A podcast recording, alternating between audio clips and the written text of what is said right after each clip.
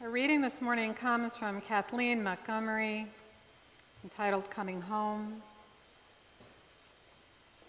She writes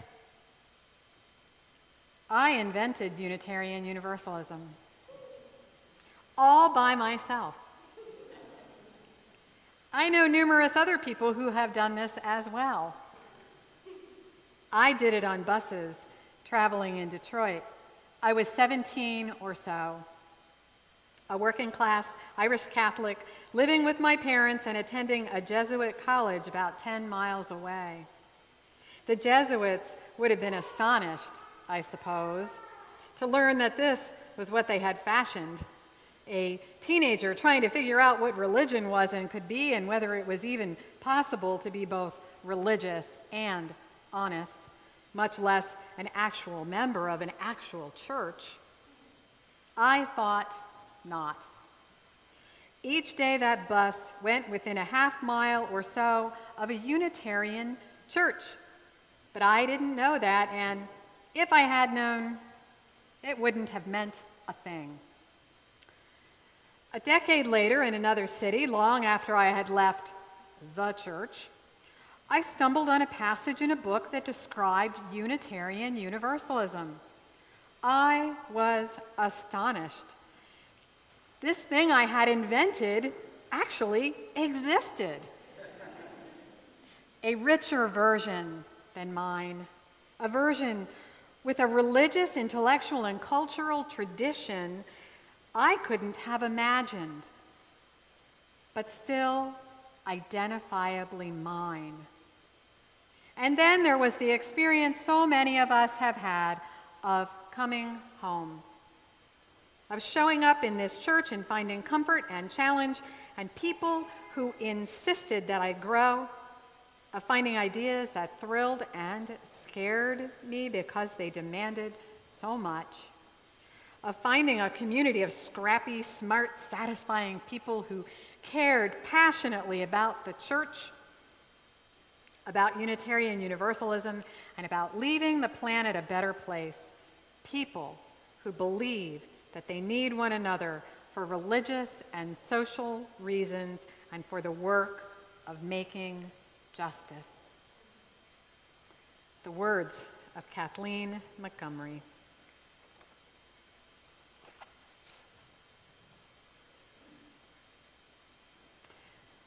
So, I want to begin my sermon this morning with a story. It's a story that comes from the Sufi Muslim tradition, and it's called Journey of the Birds. All the birds in the land decided that they needed to make their community stronger. They thought a leader would be the way to do that. And so representatives of all the bird species gathered together. And the robin said, A leader will tell us the right things to do. And the owl said, Our leader must be wise. The sparrow said, A leader must believe all of us are important, no matter how large or small. The dove said, I want the leader to be a caring friend. The Jay said, The leader must help us learn to get along better. And the hawk said, The leader must make us feel safe. The hoopoe bird, I'm sorry, the hoopoe bird knew just where they could find such a leader such a bird. Now, the hoopoe, does anybody know what a hoopoe bird is? Well, the hoopoe bird, and I hadn't heard of one before either, is a colorful African bird that has a crown of feathers, kind of like a mohawk almost, very unusual.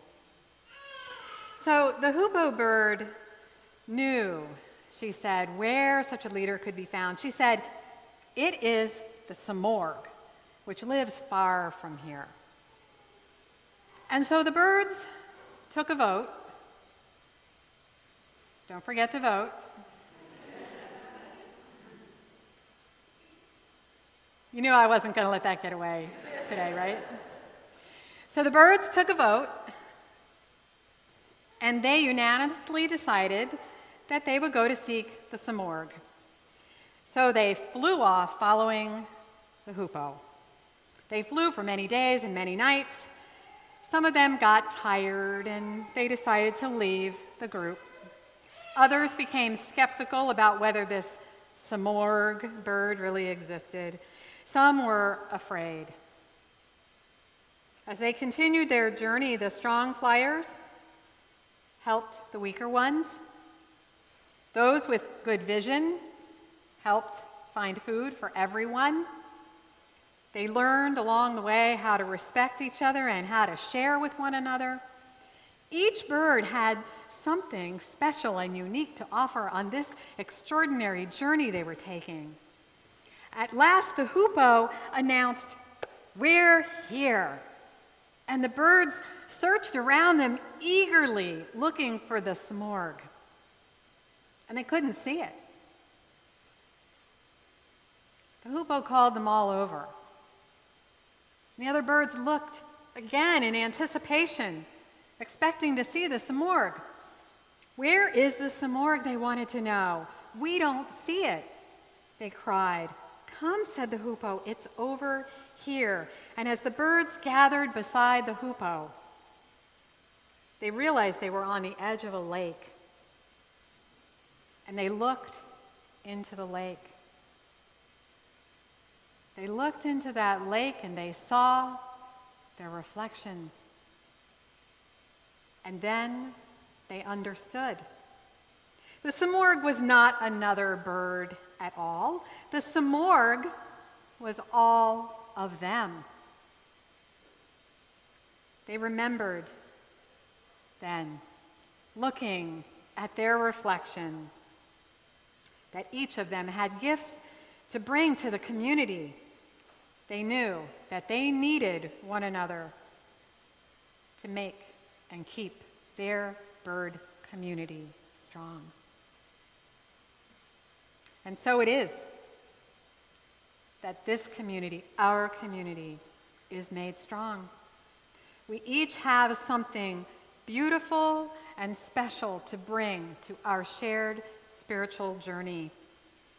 As you could see from our membership celebration this morning, there are a lot of collective years of bringing those gifts to this congregation the gifts of caring, singing, justice seeking, teaching, visioning, listening, and sharing have helped to make this spiritual home strong, helped to build it and rebuild it and renew it over many years, more than 50 years for some among us, and more than 2,200 years collectively. Isn't that astonishing? It was Mike Mannix's little piece of genius to add up all those collective years. This is where it is good to be a team, to have a membership committee chaired by someone with special and wise gifts. Of course, there were many, many other individuals who came before us who also contributed to this community. If we gathered up all of those years, wow, you know, maybe that's something Mike will take on later. See how many years that might be. There are some who never officially joined this congregation, but who have been long supporters and contributors in so many ways. All have helped members and friends to grow this congregation to grow its heart and to make that heart beat steadily. Starhawk, in those words for our chalice lighting this morning, reminds us that we long for circles of community like this one. We long to find places where we can speak out, be held, be inspired, celebrate, heal, and make friends. She says we have a longing to come home to places where there are people to whom we can speak with passion without having the words catch in our throats. a circle of hands to receive us, voices that will celebrate with us whenever we come into our own power, strength that will join us to do the work that needs to be done. Somewhere there is such a circle of healing, a circle of friends. This is such a circle. And to find such a circle of kinship is a powerful and holy experience. To gaze into that lake and see our reflection reminds us of just how important our members are, how important we are. It reminds us that what we do together matters and that we are indeed blessed to be with one another. Right now, at this time in the world, it is indeed good for us to be reminded of our collective strength as a congregation. This gathered community is worth celebrating. It is not something to be taken for granted. The reality is that religious affiliation is on the decline. Sure, some of you have read about this. Fewer and fewer adults in the United States are regularly attending religious services. The percentage of Americans who say they seldom or never attend religious services has increased from 27% in 2007 to 30% in 2014, and the numbers continue to grow. 30% of Americans do not attend religious services. A recent Pew Research Center survey explored why that is, why people go and why they don't. What they found is that those who don't attend had a variety of reasons for not being part of a community. On the whole, it wasn't so much that they reject spirituality, but many said that they practice their faith in other ways. Some said they haven't found a spiritual community. How sad is that? Some don't like the sermons. Some don't have the time. Some say that their health is what keeps them away. Some say they don't feel welcome. The individuals most likely to cite not feeling welcome are people of color. And that ought to give us pause. The reality is that religion does not always live up to its full potential. Religion has sometimes been part of the problem in our world, in our culture. That includes the failure to be truly welcoming and inclusive. That includes the failure to be a place of belonging for all those who long for a circle of kinship. But religious extremism may be the greatest failure of religion in our time. Extremism has fostered hatred, violence, racism, sexism, homophobia, and transphobia. Religious extremism does exactly the opposite of what religion is intended to do and be. Because at its finest, religion brings people together, creating connections and alleviating suffering. Religion exists to help make sense of our lives and to solve the problems that plague our society and that plague individuals problems of division and alienation and brokenness. Reverend Dr. William Barber II describes Americans and the United States as having a heart problem. Barber is a Protestant minister, and he has revived the Poor People's Campaign that Martin Luther King Jr. began. Barber collaborates with interfaith leaders to craft a moral agenda that he says will redeem the heart and soul of our country. Barber says religion needs religion Religion needs to serve as a defibrillator to shock our hearts back into a steady beat. He says this He says, We must shock this nation with the power of love. We must shock this nation with the power of mercy.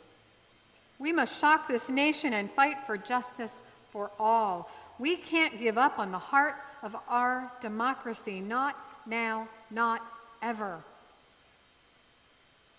Religious communities have the potential to be circles of care and agents of justice, to be agents of shocking hearts back into love. Religious communities were never meant to be instruments of hatred and vehicles of neglect. They are meant to be sanctuaries where people can bring their heartache and where people can offer their gifts in service to creating a stronger network of care and justice. They are meant to be harbors of inspiration, hope, laughter, gratitude, and beauty. At its core, religion has to do with casting a moral and an ethical vision. Religion, at its core, is about being attentive to the soul aspect of life, the spirit of life. According to Barber, he describes it this way The moral public concerns of faith traditions are how our society treats the poor, women, LGBTQ people, children, workers, immigrants, communities of color, and the sick. Our deepest moral traditions, our deepest moral traditions point to the equal protection under the law, the desire for peace within and among nations, the dignity of all people, and the responsibility to care for our common home. These are not,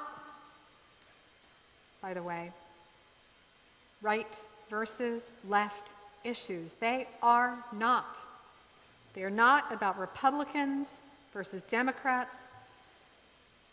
Although, given the polarization of this country, seeing it otherwise is certainly a challenge we all face.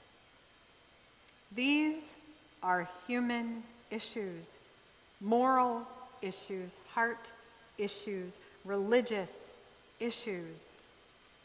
And it is religion by virtue of its focus that can provide the soul and vision that is most needed. Rabbi Sharon Brous talks about the need to reclaim religion. She says that religion is needed as a strong force against extremism. She says it can serve as a catalyst for a spiritual and cultural shift toward love, justice, equality, and dignity. And so it is. We need churches and other religious institutions such as ours that are catalysts for such a spiritual and cultural shift, communities of a liberal religious spirit. We need synagogues and mosques and sanghas and churches like ours to be catalysts for a spiritual shift. And we need to continue to strive to be a truly welcoming spiritual home where people can gather in one strong body, where individuals can reflect on what it means to be human, what is required of us as humans, and then to carry that message and that agenda out into the public square and into daily life. We need each other to create the beloved community guided by compassion and connection. We need each other so that we can hold each other accountable. We know this, don't we? We know this. And so we gather. We gather. Again and again, we gather. We regather. We gather in one strong body. We gather in the mystery and the power we gather as the heart of our church. I hope this morning that you will take time to remember why you are here. What brought you here? Why do you come back? Some of you for more than 50 years.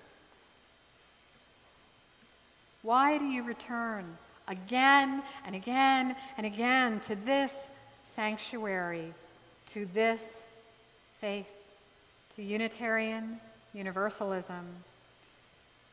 What brings you back home? When you move to the edge of the lake and you peer into the water, what is it that you see? When I was a young adult, I wandered in a kind of spiritual wilderness.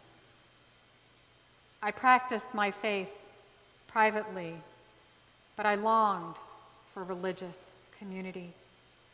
I just couldn't find one where I felt at home. I couldn't find one that matched my need for intellectual rigor, spiritual practice, engaged worship, passionate and caring individuals who commit themselves to making the planet a better place for everyone. Where babies could cry in the sanctuary and we would rejoice at being a multi generational community that loves our children and our youth, as well as our elders and everyone in between. I couldn't find a community that didn't insist on telling me that I had to believe or think or pray in a certain way. And then I found Unitarian Universalism and a whole new world opened up before me. When I peer into that lake, I see the faces of this community, of all of you, of all of us. I see the heart of love. Members are our heart, and that gives me hope.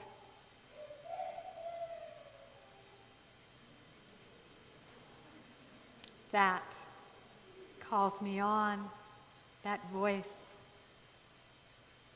May it call you on as well. May we be called on together in hope, in faith, in love. May it be so. Amen. Blessed be. Amen. You have all been called on to this space and this place this morning, and it is more people called than I thought were going to be. So, you might have this piece of music at the end of your bench. If you do not, or if there are more people in your bench to share the piece of music than I thought there were going to be, Jasa and Megan are coming around to pass out this piece of music. This piece of music that calls forth a great spirit, that spirit we all bring to this room this morning, that spirit that sometimes gets a little dim during the week, that spirit that needs to be filled here. I'm so glad that you've come this morning.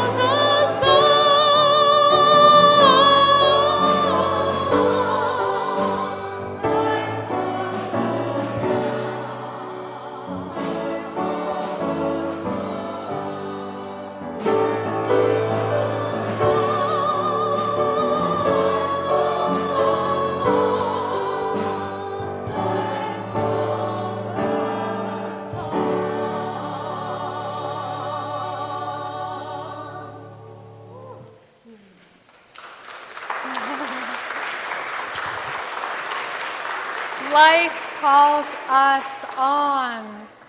Life calls us on. Love calls us on.